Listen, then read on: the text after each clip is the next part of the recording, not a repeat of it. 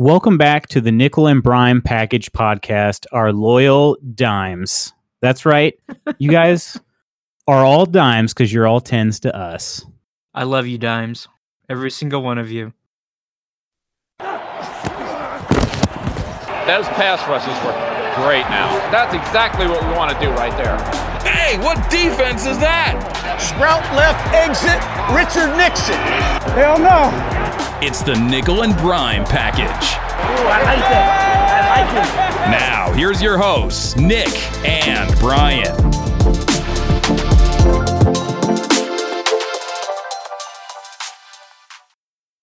So we haven't really discussed why the the the podcast is named the Nickel and Brime Package, but I figure most people can probably understand that. Um, my name is Nick, and so Nickel kind of sprung from that. Brian Bry sort of became Brime.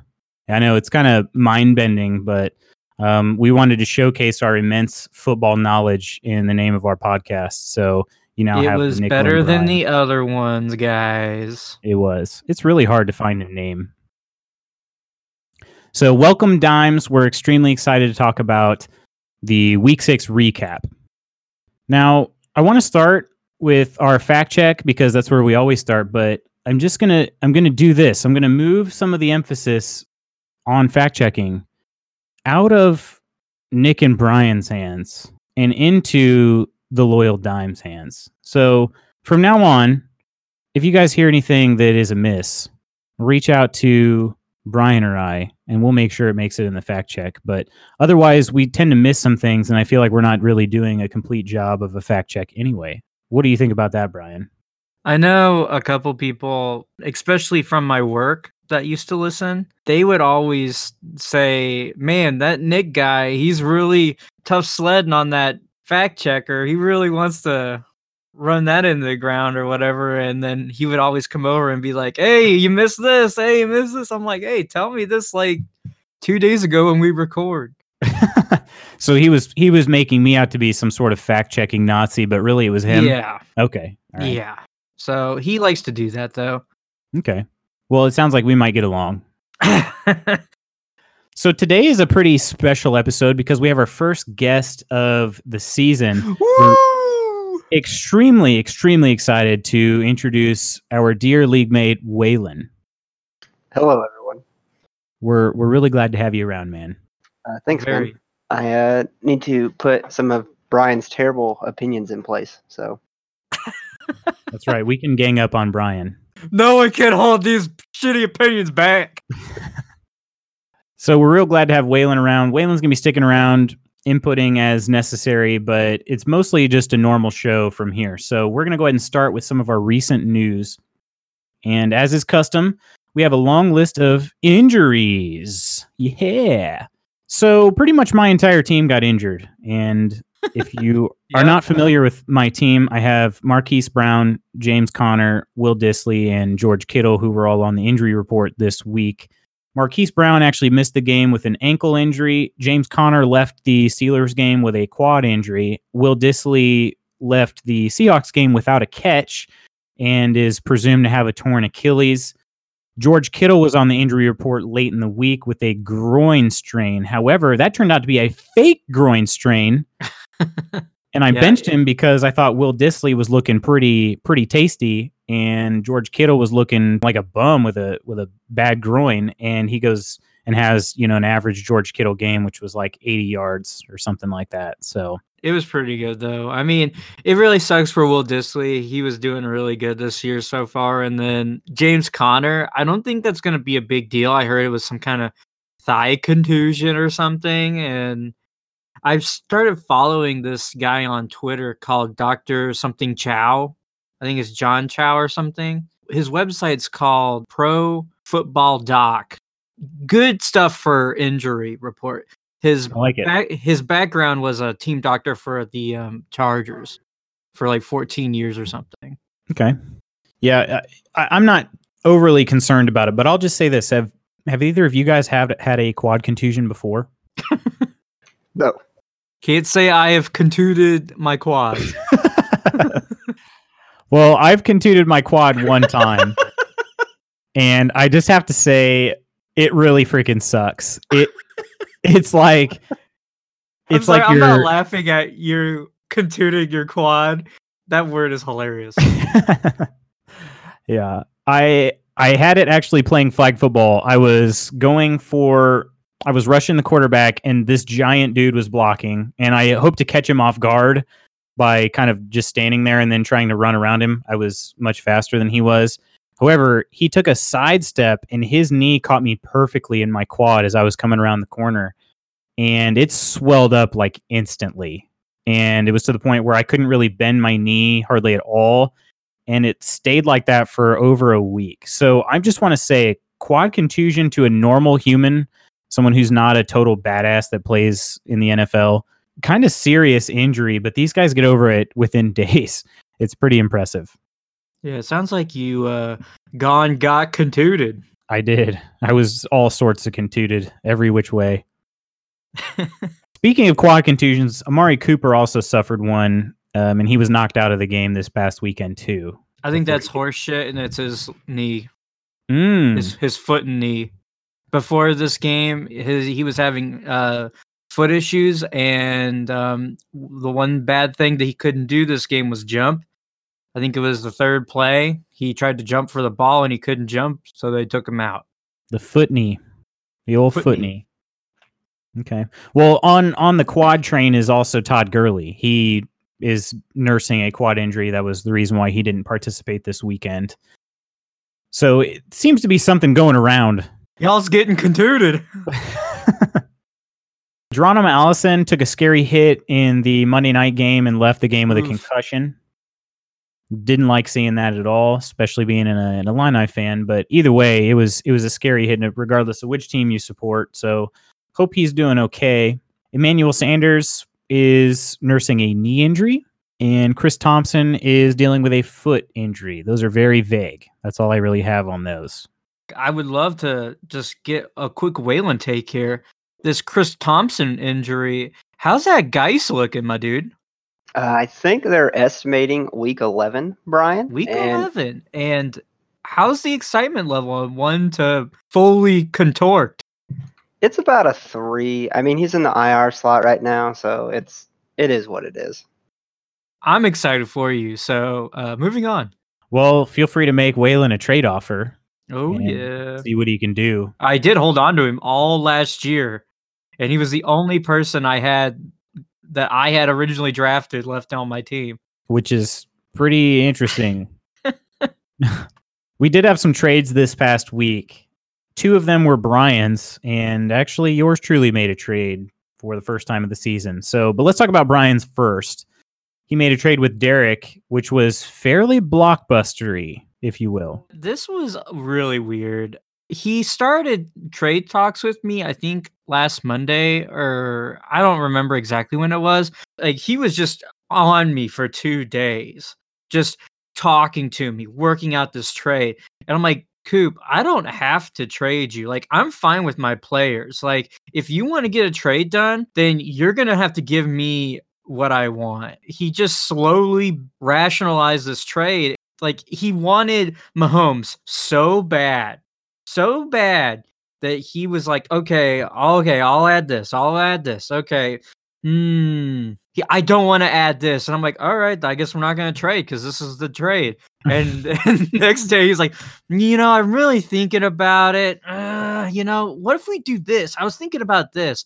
And I'm like, no, man, this is the trade. And I got the trade.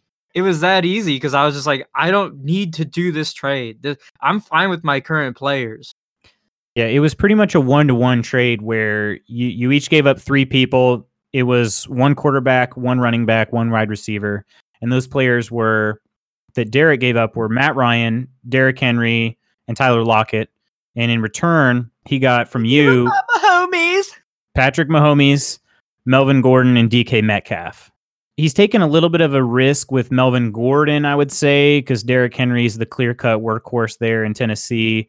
DK's kind of been a little bit. I mean, it's kind of funny. They're both Seahawks wide receivers that you trade I know. And what's funny is uh, I actually traded for Metcalf from him. You did. And I believe I had said something to the extent of Lockett's worthless and Metcalf is great. And Yeah. that didn't pan out properly. Well, I don't think his value went down over the course of the time that you had him. So It stayed stagnant. I don't hate this trade for you by any means. I think it's I, pretty. I just think I got a, a really good a treasure chest pull of assets for basically Mahomes. hmm I really like this trade for me. But let's move on to my next trade, which is actually really interesting. Yeah, let's. so it, it's early looking like I made a goof because I uh, this might be a hot take and close your ears if this is a little too spicy for you kids, but Fournette might be top five this year. Mm. Excuse me. I'll be right back. I'm going to go grab the, the antacids. This dude's floor is crazy. I mean, he gets 10, 12 points just on his reception. Anything else is is bonus. So he's looking like a fantastic player this year. And this is for the Ethans in the room, a keeper. Mm. Just to recap that trade, it was Brian giving up Sam Darnold and Leonard Fournette in exchange for Ethan's Cooper Kupp, Gardner Minshew, and LeSean McCoy. So I think overall, I got great value for the players. I am obviously putting a lot of stock in Cooper Kupp, which he is the third overall. I'm also putting a lot of stock in that I think Minshew is the franchise quarterback for the Jacksonville Jaguars. Yeah, you've said that a few times now, and uh, He's going to be my 18th round keeper, quarterback. I don't know if the Jaguars necessarily care that he's an 18th round keeper in our league, but I guess we'll find out eventually. Oh, they will. he's he, I will say this, he's not done anything to disprove your theory so far. I don't know. I, I definitely like this trade for you because as I had mentioned in our in our Slack channel, I thought that Cooper Kupp was worth a trade of Darnold and Fournette on his own. That's kind of how I feel about Cooper Kupp this year. And I don't know, Sam Darnold, he was your QB three, so it's not like he was super high valuable to you, but you got Gardner Minshew and LeSean McCoy as part of this. So I feel like you got more than value for the players you gave up. That's kind of what I was thinking too. And they were saying that Foles is supposed to come back around week 11. So I, I would have to look again, but I don't remember what week Matt Ryan's on by. But I'm pretty sure that both of my quarterbacks are off by before Nick Foles comes back. So by so depending on that whole situation, it won't really uh, affect me much. Sure. Did you lock up both of these trades at the same time? Because I'm actually Yeah, not a fan I actually of did. either of these trades for you, like in a vacuum, but both of them together, I think, made your team a lot better. So what happened was is I was talking to Ethan about it, about the whole Kupp and Minshew and McCoy thing. I was like, you know what? If I can like swing this other trade real quick and kind of like shift my team a little bit. Basically, the whole Coop trade was gaining assets, valuable assets that people would want to trade for. I mean, the ultimate goal here, the prize jewel is Mr. McCaffrey. So that's mm. what I'm building towards but I don't think it'll happen unless I offer him like a Cooper Kupp, Matt Ryan, and Kamara. I think you're going to have to o- way overpay for him, but I'll be I'll be kind of watching that with bated breath a little bit. That's that sounds interesting, Brian. I'm basically going to try to fill out Matt's team. I probably should have been asking what players he likes first before I'm making these trades. So we did have one last trade that went through yesterday, and this was between me and Evan.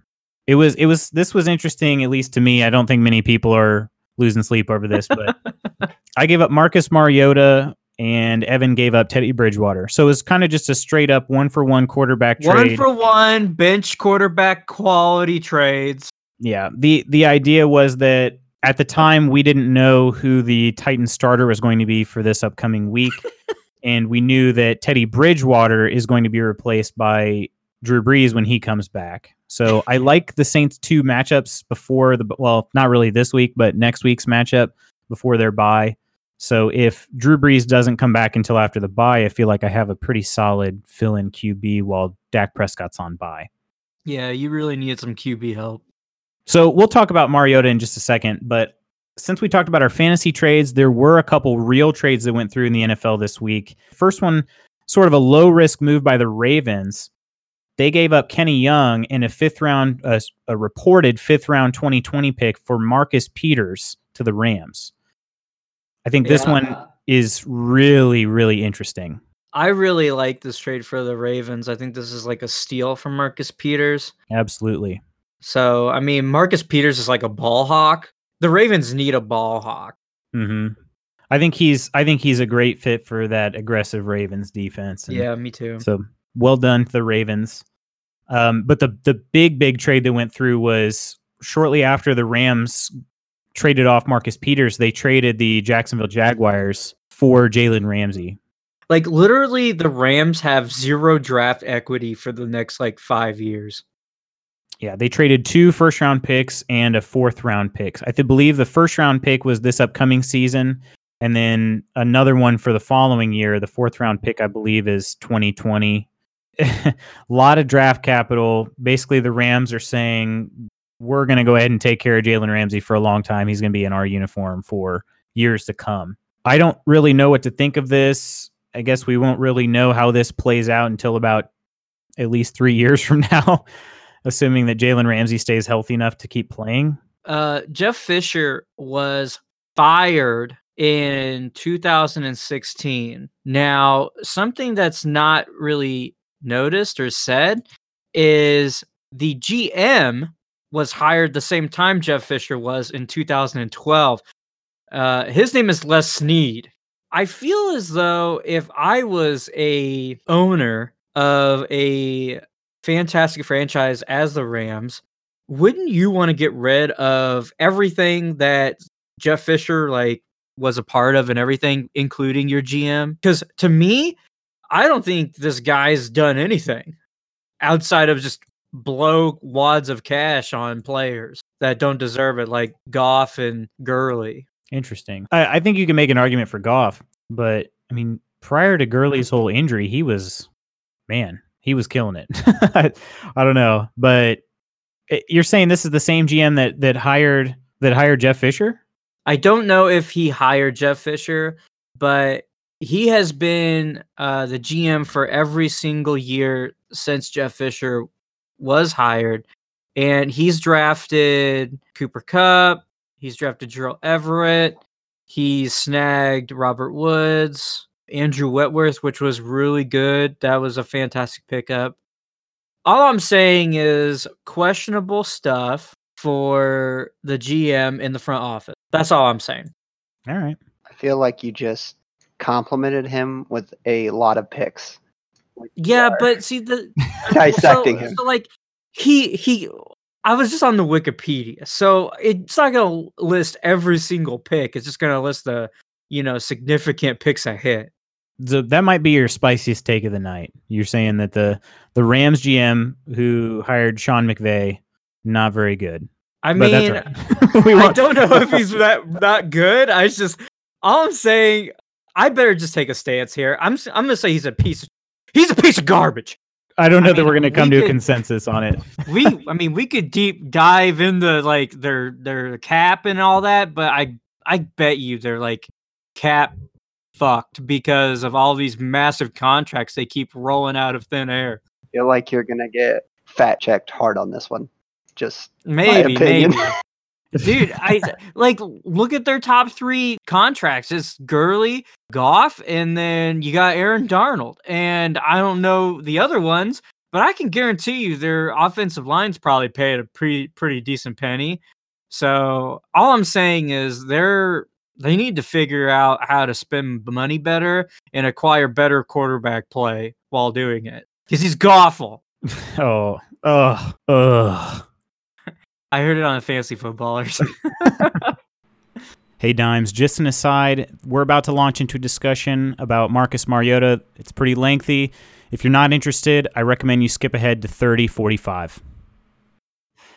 Well, Yeah, I want to talk about something that's near and dear to my heart. And since we're talking about terrible front office management stuff, this Yep. fits perfectly with that. Preach it, brother. Yeah. So you guys that know me know that I'm a Titans fan. I root for for the boys in blue, the two tone blue. so there was a change at quarterback this weekend during the game against Denver, and in the third quarter, Marcus Mariota was benched in favor of Ryan Tannehill.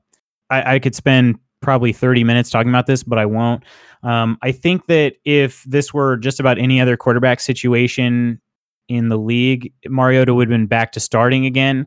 However, with Ryan Tannehill being a pretty solid backup and somebody who's started in this league for a handful of years, I think that the the move makes sense. Um, I don't like it, and I'm actually going to read you guys an article from uh, or a post that I I, re- I found on Reddit, and I'll give it to Brian so that he can link it in the show notes if anybody wants to read it for themselves. All right, so here's the article. It's from a user.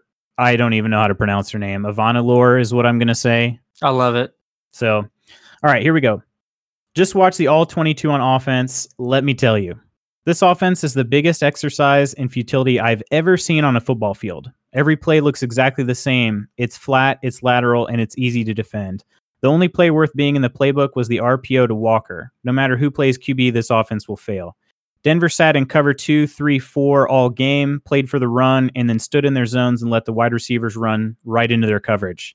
This offense does nothing to stress defenders into choosing between a rock and a hard place, a foundational concept of NFL offenses. This offense does nothing to stretch the field, misdirect, and otherwise capitalize on other teams defending us the same way. This offense does nothing to punish the defense playing off coverage and zones. Almost every play looks like this defense is in a zone coverage scheme, playing five to eight yards off the line of scrimmage. They hold their ground and wait to see if it's a run play while the wide receiver runs the 99th consecutive vertical stem route right towards them. If it's a run, they collapse on it. If it's a pass, every defender is in the perfect position to essentially double cover every receiver.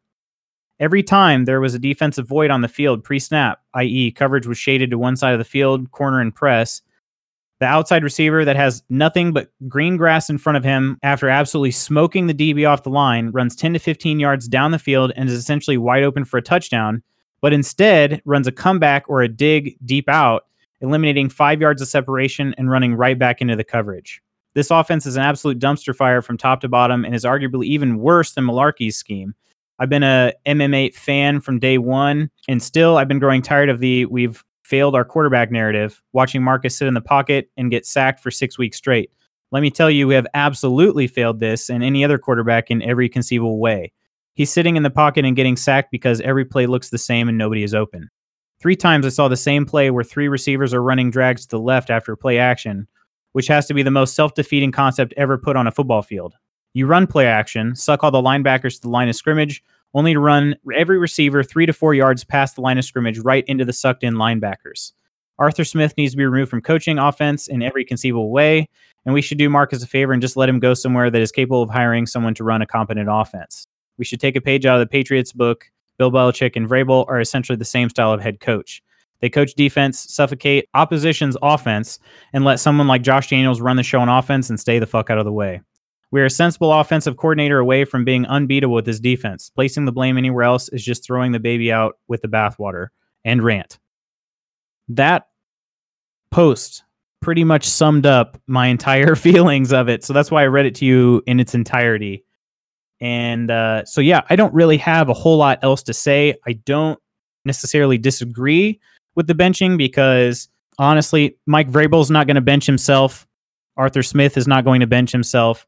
Uh, Marcus Mariota is the next man on the totem pole, and he's kind of becoming the scapegoat for this. This has been terrible play design, and that's pretty much all there is to it. And now Mariota's the fall guy. sucks for me because Mariota's my favorite player. I love watching him. He's a the NFL does not have enough extremely high character guys, and Marcus is absolutely one of them. So it really sucks to see this. I get it. I wish the best for Tannehill and the Titans team. What do you think? Uh, this is going to come from somebody that does not watch the Titans, and I don't know a lot about Marcus Mariota's past. I know you do. I thought Mariota was a running quarterback when he first like entered the league. I thought he was the better version of Jameis Winston when you know he was running and Jameis wasn't. So mm-hmm. I I wonder if they're telling him to stop running because they're scared that he's going to get injured again or something. It seems like they're trying to restrict his play and restrict him as a player and he doesn't do well being like a pocket passer in that restricted. So it's almost like he, you know, he's like Kyler Murray, you know, Russell Wilson, where he ne- he needs to get out of the pocket so he can actually make these plays and give his guys a little extra time to get open or whatnot. Yeah. Let me just say this, Brian. You are absolutely 100% correct. Okay. Um, I know, I know. It's kind of shocking to hear that sometimes. Um, Mariota is his NFL comparison when he came into the league was Colin Kaepernick. He's that type of athlete. Now, to Kaepernick's credit, he has a heck of a lot more live of an arm than Mariota does. I, I mean, Kaepernick has an absolute rocket for an arm. Mariota does not have that kind of big throw ability. However, he is more accurate than Colin Kaepernick is. Um, he ran a 4.540, so I mean, pretty fast. He can definitely put separation on linebackers. He's not many, I mean, pretty much no linebacker is going to be able to run him down from behind. Put it that way. He is a mobile quarterback who thrives on creating outside the pocket. I think Russell Wilson is a really good comparison because kind of similar thing. Russell Wilson's got a good arm, maybe more accurate a little bit uh, than Mariota, but not somebody who's got like a Patrick Mahomes type arm. He can't throw it 80 yards down the field. You know, I just think that this whole Russell Wilson comparison is just so it's so obvious. The issue here is Russell Wilson has that sen- seniority and Pete really really respects his quarterback. And like he trusts him to make these decisions. And I'm thinking to myself, you know, this is the second head coach that he's had. What if the Mike Vrabel doesn't trust Mariota at all? And like, what if the OC is new? What does he not? I mean, what if he doesn't trust him at all? He's outcounted on the whole like playmaking ability that he's he's like being constricted. Mm-hmm. And do you think this benching is to like light a fire or something? Because like we've talked about this before, I don't think Ryan Tannehill is really any better than Marcus. And so I'm just thinking to myself, the only reason they would make this switch is potentially like to show Marcus Mariota that he needs to play better. And mm-hmm. it's almost like the Jameis Winston thing last year with Fitzpatrick. So I honestly don't think this is permanent. It's mind boggling on why this even happened. I've thought about that about Mariota's benching being sort of a, a teaching moment more than a an actual benching. I, I don't know to be honest because Mariota this is the last year of Mariota's contract. This is his fifth year option. Ryan Tannehill is on a one year deal, so I think they're trying to. I, I honestly think what the Titans are trying to do is see if Ryan Tannehill could be a stopgap quarterback if they let Mariota go, just to see who they can get in the draft or free agency or whatever it might be. So that's kind of what I'm what I'm thinking of now. I don't think that this is the end of the season for Marcus Mariota because Ryan Tannehill has not really shown over the last three years that he's capable of staying healthy. He has, in the last three years in which he's been the starter, he's missed 50% of his starts. He missed um, all of 2017 with an ACL injury. He's he's definitely glass. He missed eight other games in the pre in the other two years in 2016 and 2018 for various like shoulder and knee injuries or foot injuries, something like that. So let's put it this way: it's more likely than not that playing behind the offensive line that has given up the most sacks in the NFL and is currently on pace for a new NFL single season sack allowed record, that Ryan Tannehill gets injured at some point. So I, I don't think this is the end of Marcus uh, in a Titans uniform, but it, it could be near the end.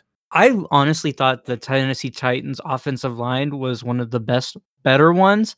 And do you think the reason why he's getting sacked so much is because he's holding the ball for too long?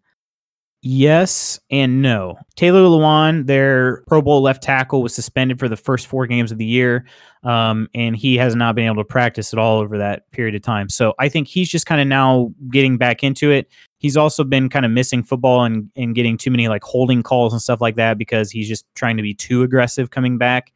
Um, our right guard, uh, we drafted Nate Davis this past uh, draft, and he also was had missed all of like rookie training camp. So he's just now kind of picking things up.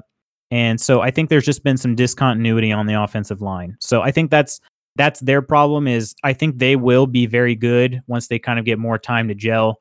Um, but that's just going to take some time. And then the other part of it is yes, Mariota's holding on the ball too long, but part of that has to do with the offensive design that that we're talking about here you know, in, in, in some of the things that we're seeing where Arthur Smith just looks totally out of his depth right now. Yeah, I was just gonna say real quick, Rodger Saffold was a stud and on the Rams, and I'm surprised they let him go.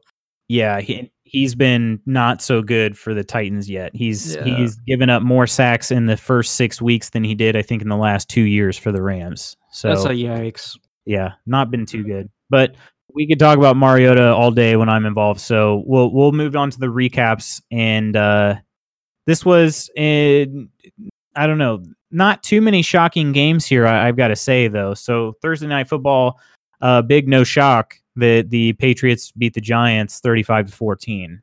Patriots are looking a little banged up, but I don't think it's really going to matter. It's just business as usual for them. Next guy up. The Broncos shut out the Titans, as we kind of had alluded to, 16 to 0. The Panthers went to Tampa Bay and knocked off the Buccaneers 37 to 26. That game was in, I said it was in Tampa Bay, but that game was actually in London. And I don't know, as- a Jameis Winston owner, what do you think about those five interceptions and a, and a fumble lost? Are you worried? I'm not. All right. The Seattle Seahawks played the Cleveland Browns and beat them 32 to 28. For the second consecutive week, the Chiefs fell, this time to the Texans, 31 to 24. So they're kind of getting beat up by the AFC South right now, which I think is a little funny. And in the Toilet Bowl, we had the Redskins defeating the Dolphins 17 to 16. The Dolphins went for that dub with a two point conversion and, and failed to convert. Do you think that, was part of their plan all along? Was like, hey, let's make this look competitive, but if we lose, then hey, we get Tua. Ryan Fitzpatrick threw the ball behind the line of scrimmage to uh, Kenyan Drake, and he dropped it. like he literally, like they, they- he threw it right to his hands, and he dropped it. So it was probably just upper management telling him, you better drop that pass, or Drop else, that pass. or else we're Dude, cutting you. He was oh like it it would have been a, the easiest touchdown. Like they were blocking perfect and everything. It didn't look fluky, and then he just nope that ball. Wow. So it looks like the Dolphins are well on their way to getting two of this upcoming draft. In another game that we had said was pretty interesting, the Vikings defeated the Eagles 38 to 20. And this was one that you had said that you like the, the Vikings' chances a little better than the Eagles. And uh, yeah, it looks like you were right about that. It's just the defense, dude. It's just easy as Yeah. that. The Eagles' defense is the the the the DBs are not healthy. The Mhm. Vikings' defense is just more healthier. You know. Yeah. And in the second lowest scoring game of the week, we had the Saints beating the Jaguars 13 to 6. The Ravens took care of the Bengals, but just barely, 23 to 17. The 49ers defeated the Rams 20 to 7, and I think when I was watching that game, I just realized that the new plan was to basically not allow Jared Goff to throw the football. It didn't work out, however. You said you were interested in this next game. This was the Falcons and Cardinals, and it was a close one. Cardinals 34, Falcons 33. There's a reason why I was interested for this 67 point game. And um, I definitely think the head coach for the Falcons, Dan Quinn, is going to be fired within the next couple weeks. The fact that he, he lost this game, there's like, this was ridiculous. I think you're right. Thoughts and prayers, Dan Quinn. Um, in what I would say was the biggest surprise, at least for me, the Jets defeated the Cowboys 24-22. I didn't expect I mean, I know that Amari Cooper left this game, but Dak just really didn't look very good. He looked like kind of lost without Amari Cooper. And the Jets look pretty dang competent with Sam Darnold under center. So eh, maybe that guru ness of Adam Gase is paying off. I don't know if it's guru Adam Gase or not, but it's more or less that just having a, a fantastic quarterback and Sam Darnold at the helm changes a lot of stuff. I mean, you saw Robbie Anderson come to life, and Mm-hmm. that just came right back to where it was last year, where that 92 yard touchdown. But anyway, I really like Sam Darnold. I had him last year, you know. he was actually the highest ranked uh, rated quarterback in that draft class. But if Sam Darnold can even come close to living up to that rating, I mean, the Jets are going to have a nice quarterback on their hands, and seems like he's he's starting to kind of maybe take that leap. So props to him. The Steelers, uh, with their third string quarterback, took care of the Chargers 24 to 17. I think things are just looking not so great in LA for both teams lately, but Chargers especially. And on Monday Night Football, we've got a Packers fan in here, so I want to ask his take on this. The Packers, by the narrowest of margins, defeated the Lions 23 22. We've had some discussions about some of the questionable officiating in that game. Now, obviously, your team came out on top, but I don't know. What do you think about the officiating in this game or this game in general? Well, the officiating was obviously not the best. I don't think you can entirely blame the game on the officiating when the Lions put up like 50 yards in the entirety of the second half. And they also had to kick five field goals. I think they put themselves in a terrible position to win the game. And it's Yeah. unfortunate that it appeared as if the Packers won the game off of the bad calls. Them zebras are holding my Mary Stafford back. Them zebras fighting my lions. Well, with that, Oh, jeez. that's all of our NFL games of the week. So I really want to jump in here real quick. There was a trade that just happened, but it is a trade between Ethan and Jake. So my team is super bad. It is trading Jamaal Williams, Tyler Boyd, Sam Darnold, and then Jake's team, Faith in the size of the mustard seed, is trading Dwayne Haskins, T.Y. Hilton, and Tarik Cohen. So I uh, uh, immediate thoughts here. I think Jake got the way better uh, team for now, and for him to really turn his season around, I like it a lot more for him. But I also really like the trade for Ethan and Dwayne Haskins, maybe for next year, and then T.Y. Hilton. I think T.Y. Hilton will be pretty good. I don't know why he's trading for another uh, wide receiver, but overall, I think Jake won this trade pretty handedly. Interesting. Yeah, I, I say I do like this for for Jake as well. Getting Sam Darnold, as we were literally just talking about, kind of on the up and up, and um, Tyler Boyd. I I mean, we don't know what's happening with AJ Green, if if anything. So I don't. Yeah, I I like it. I think the uh, Jamaal Williams was just kind of a nice bonus. He looked pretty involved now that he got back on the field. So with that, let's move on to our fantasy recaps we did guess the first game correctly, and that was me versus Ethan. Um, I pulled off the W for the first time in I think two weeks, three weeks. So I'm happy to be back at three and three, folks. Congratulations at being at 500, Nick. Thank you, thank you. I consider it a, a great honor as a cursed league manager to be at 500. um, our next game was Waylon versus Luke, and Waylon was on upset alert. You were on upset alert, Waylon, but wee woo, wee woo. you pulled off the W, and this was a close game. Were you nervous at all? Waylon was actually texting me about like, oh, I'm sweating, man. I think he's gonna get me. Going into that Sunday night game, I was a little worried. Really unfortunate though for Luke. Second most points up on the week, and he loses. That is unfortunate. but fortunate for you. Yeah, played out in Waylon's favor, and Luke kind of got the same thing that happened to me last week. I think it was. So two weeks in a row, this the second highest scorer plays the highest scorer. No bueno. In our third game, this was Brian's game. Taylor versus Brian, and Brian pulled off the win. We both got this one right in our guess, but it was not at all close like Brian had thought it might be. Yeah, it was really weird. I definitely had a down week this week.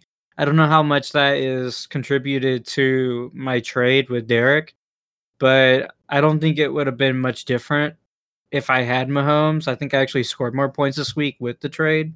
So I think you did slightly, yeah. Yeah, that's and that was another thing I was going to bring up as kind of a caveat with at least a couple of these teams. These are vastly different teams than when we made our selections. So there was some impact there. But um, in our fourth game, we had Evan versus Matt. Brian guessed this one correctly. He chose Evan, and I I chose Matt.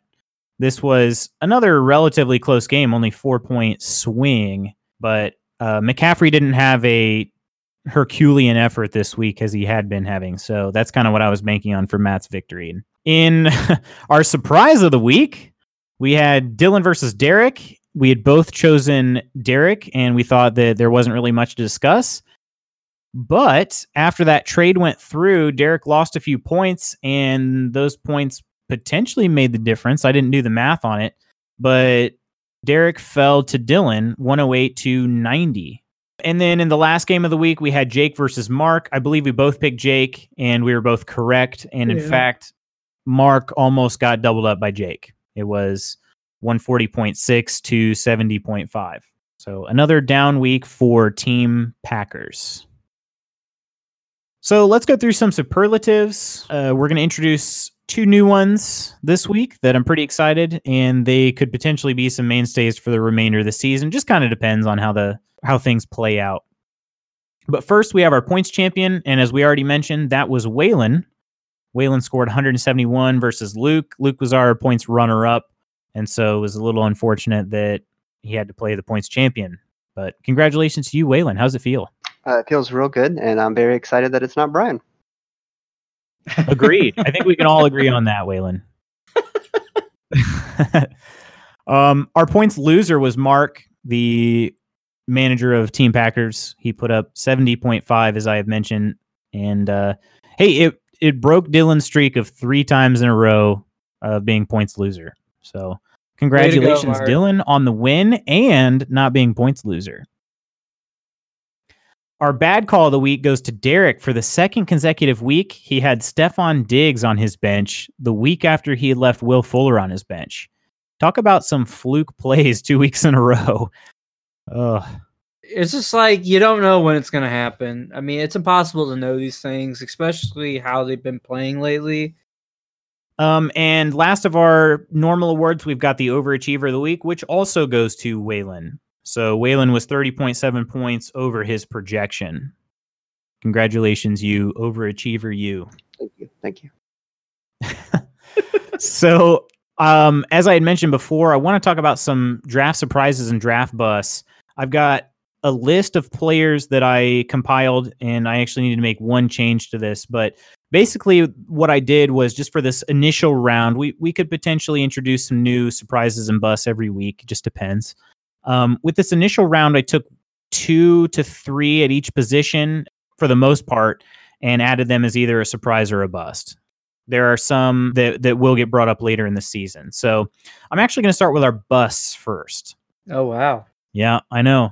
Um, and we'll go quarterback through tight end, basically, just as they're listed in our roster. So our quarterback bus, our first one is Cam Newton. He was drafted in the third round by Matt.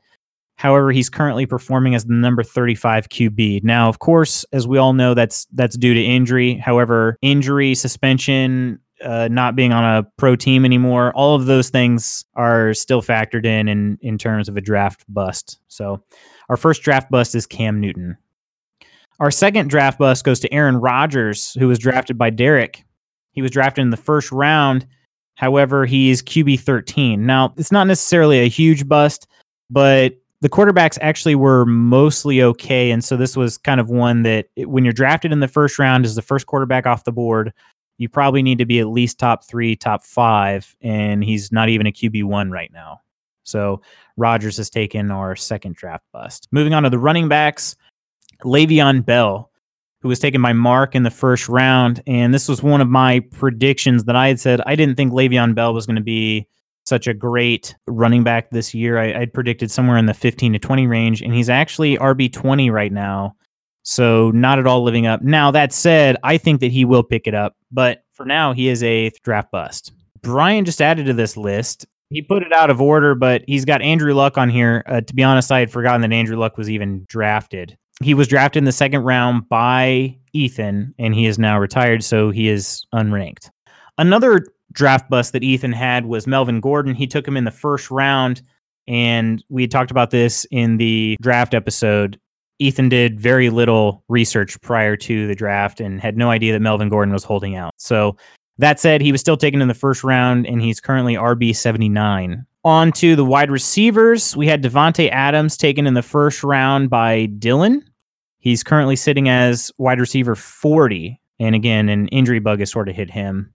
Another injured wide receiver, T.Y. Hilton, drafted by Jake in the second round, sitting as wide receiver 33. Antonio Brown was drafted by Matt in the second round, and he did play a game this year, so he's currently sitting as the number 112 wide receiver. But I think that's probably the only game we've seen from him this year. And last but not least of our draft bust for this initial superlative episode, OJ Howard as the fifth round tight end is currently sitting as tight end number 32 hard for a, a, tight end to be a bust, but I think when you take a tight end in the fifth round, you're expecting him to be definitely uh, in the top 12 tight ends. And moving on, we've got some draft surprises, and some of, I think at least a couple of these belong to our, our friend Waylon here. So I'm going to ask him about these in the uh, near future. Our first draft surprise is Lamar Jackson. He was taken in the fifth round by Waylon, but he's currently sitting as the number two QB. So the number two QB is keepable currently and looking pretty nice for the rest of the season. I originally had Dak Prescott as a draft surprise, but I'm gonna I'm gonna change course here because there's one that's a little bit more deserving, and that is Tom Brady, who was drafted by Dylan in the fifth round. I'm gonna say it was the fifth round. Actually, it might have been the sixth round, but he's currently sitting as QB eight. So I, I think that that is definitely a surprise to us considering how he finished last year. For the running backs, our first draft surprise was Austin Ekeler. Uh, was drafted by Waylon in the seventh round. Scoring's gone down a little bit, but he is currently sitting as the f- number four running back. Aaron Jones was drafted by Mark in the third round. He's currently sitting as the number five running back. However, he's obviously booned by that massive scoring output from last week. Chris Godwin was kept actually in the 12th round, but I don't think we should have keepers in here. I feel like we had to add him though. I mean, as a 12th rounder, and uh, not saying that he wasn't useful last year, but I don't think he was at all expected to be the number one wide receiver. I expected it. I expected mm. it too, but his like draft position was what fifth, sixth round, so I think that's still a really good surprise in general. Yeah, we had Cooper Kupp was drafted by Ethan in the fourth round. Is currently sitting as wide receiver three. DJ Chark was drafted by Taylor in the 14th round, and he's currently sitting as the wide receiver five, which I had to do like a double take on. That's amazing. DJ Chark is definitely a draft surprise by Taylor. I added two tight ends here because, as I said, tight ends are generally drafted a little later, so it's hard for them to be busts, but it's a little easier for them to be surprises. And the first one is Austin Hooper, was drafted in the 12th round by Luke, is currently sitting as tight end number one numero uno. And numero dos is Mark Andrews, who was drafted by Brian in the 14th round. Yeah, I I really think that Waller should be in here, but he's kind of chilled off the last couple weeks. Yeah. And like I said, I had only added a few per position just so that I can we can continue to keep looking at this throughout the season. I did add a bunch that you didn't say, but that was just off top of my head. I really want to put an emphasis on Joe Mixon being a massive draft bust, even if and where uh, Evan drafted him. I think that was round three. So I mean, that's still pretty bad. He was kept though, wasn't he? Yeah, he he was a keeper in round three. Yeah, I doubt he's doing that again. Yeah, yeah. Ugh. Well, since we have the draft wizard here himself, I wanted to ask Waylon some questions. just kind of talk a little bit. Now, obviously, Waylon, your primary listening audience are people that you play fantasy football against on a week to week, year to year basis. So feel free to be as vague or as specific as you desire. I feel like there's not a lot of surprising in how I draft. Most years I come in well underprepared and I try to make up for it throughout the whole season through trading. This year I tried to be mildly more prepared, but my draft strategy mainly depends on who I am keeping that year. So this year I kept Nick Chubb and Marlon Mack. And so I had in my mind a running back one and two going into the draft. That was my thought process is that, you know, I'm going to go after quarterbacks mildly early. Um, you go, go in for a high end wide receiver one, considering I was in, I think, the fifth draft position. That was how I vi- envisioned my draft, you know, wide receiver first round and going after some quarterbacks early. Since it changed completely, I, I try to look for value in the draft. And so since Zeke fell to me at five, I had a very running back heavy team. And then Mhm. after that, I had to look sort of for depth. And I look for value in players that I think have a lot of, I hate to say it because Brian says it, but upside. Ugh. So uh, I like players that have a lot of opportunity and they can score a lot of points, and so that's that's my main focus, and that's why I go after the Tyreek Hills, and I mean it involves a lot of misses. That's why I take a lot of players in the draft that aren't on my team now is because I thought they had potential and they don't. Marquez Valdes-Scantling, um, Donte Moncrief, guys that I thought might be number two in the system and they're not and so it didn't pan out. But I try to build a solid enough team with a good foundation on high scoring players and then look for value elsewhere to try and basically maximize as many points as possible. Okay, I like that. So, would you say that you tend to go for best available player then, or do you try to fill out your starting lineup and then try to fill in after that? I probably would say I go for best available player because in this draft specifically, um, with what I already had, Zeke was a terrible pick, but at the same time, it felt like a really good pick. So yeah, I probably go Yeah. for best available player, and I try to make it work in the later rounds based off what I've done. I don't think any of us necessarily expected Todd Gurley to be taken and then Travis, Kelce. Kelsey, you know, before you before you had a chance to draft. So I think that that makes total sense. Now, I just want to ask you. So you had said that you generally feel like you're unprepared, and so I guess one of my questions is going to be how much you research you do before the draft. Seems like you did a little bit more this year than before, but kind of a more specific question because we sat in a draft room with with Brian, who was a, a few hams deep he had a comment, either good or bad, about pretty much every single pick that somebody made. And so I guess I want to ask you do you at least research enough that you have an opinion on every single player in the draft? I wouldn't say every player. I'd say it's almost every player. I decide on backfields which players I would prefer out of that. I just I know what wide receivers I want to target. Yeah, I basically know every player. I I'm not gonna lie and say I don't. I have a feeling about each team which players are gonna perform, and those are the ones I target. So Okay. I might not want to target a high end guy on that team if I think maybe the number two guy is gonna fill in that role this year. Um, and that's kind of how I make my decisions. I actually just want to get in here real quick. Will and I do a lot of in in past years we've drafted together in the same room. Like we drafted at Ethan's house one year. Uh, I think last year we drafted online, right, or something like. Yeah, we drafted Yeah. online, didn't we? But we we typically bounce back and forth between each other with takes. Uh, we try to keep us ourselves balanced. Like, am I overdrafting this guy if I take him here? I feel like you and I do the opposite. I look for validation in the players I'm about to draft, and you Oh, come to me with like, talk me out of this situation. It's almost the exact opposite approach. Yeah, yeah. It's really funny how different we are when it when it comes to like drafting and it's it's really interesting just how many different ways someone could run their own team or you know, make trades and all this stuff. I think it's really interesting how close Luke and Dylan are. I mean, we saw that at the draft as well, how close they are because Dylan was having a, a fucking fit about Luke drafting all his players. I really love our league and I love like how people interact with the draft process and everything. So Well, Waylon, I just had one more question for you because you had mentioned in when you draft, you you cut ties with players that didn't pan out, you know, players that you thought had upside but but didn't quite work out for your team. So aside from just playing the waiver wire, you've actually been making a lot more trades since you first started playing fantasy football. And I guess I just want to ask because we can't all be like Brian and send out 125 trade offers every year.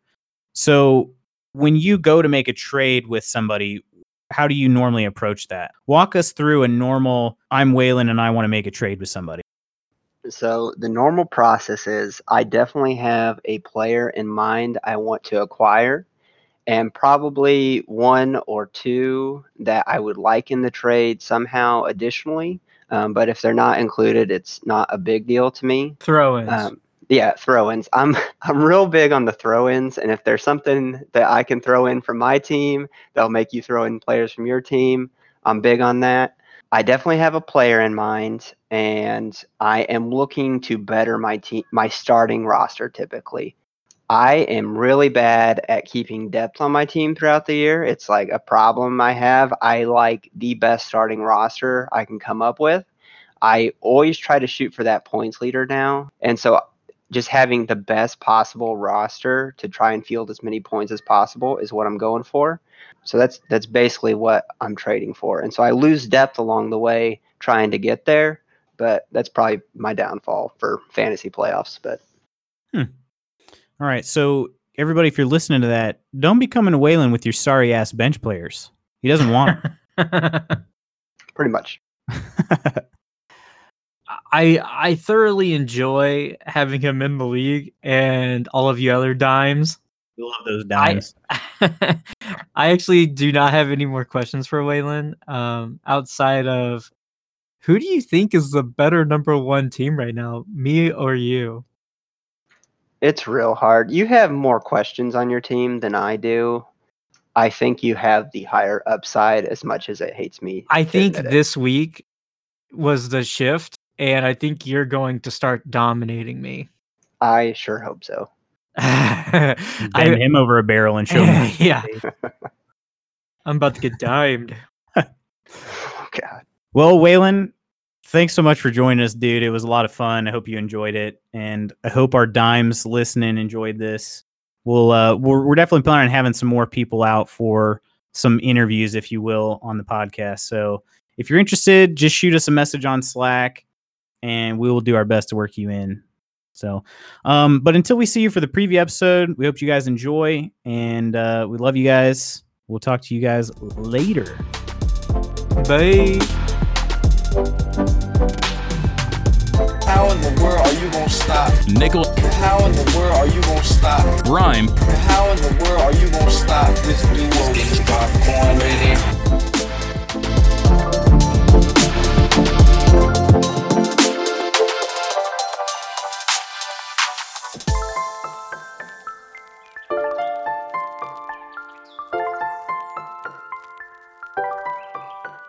the Nickel and Brime Package Podcast. Them zebras are holding my Mary Stafford back.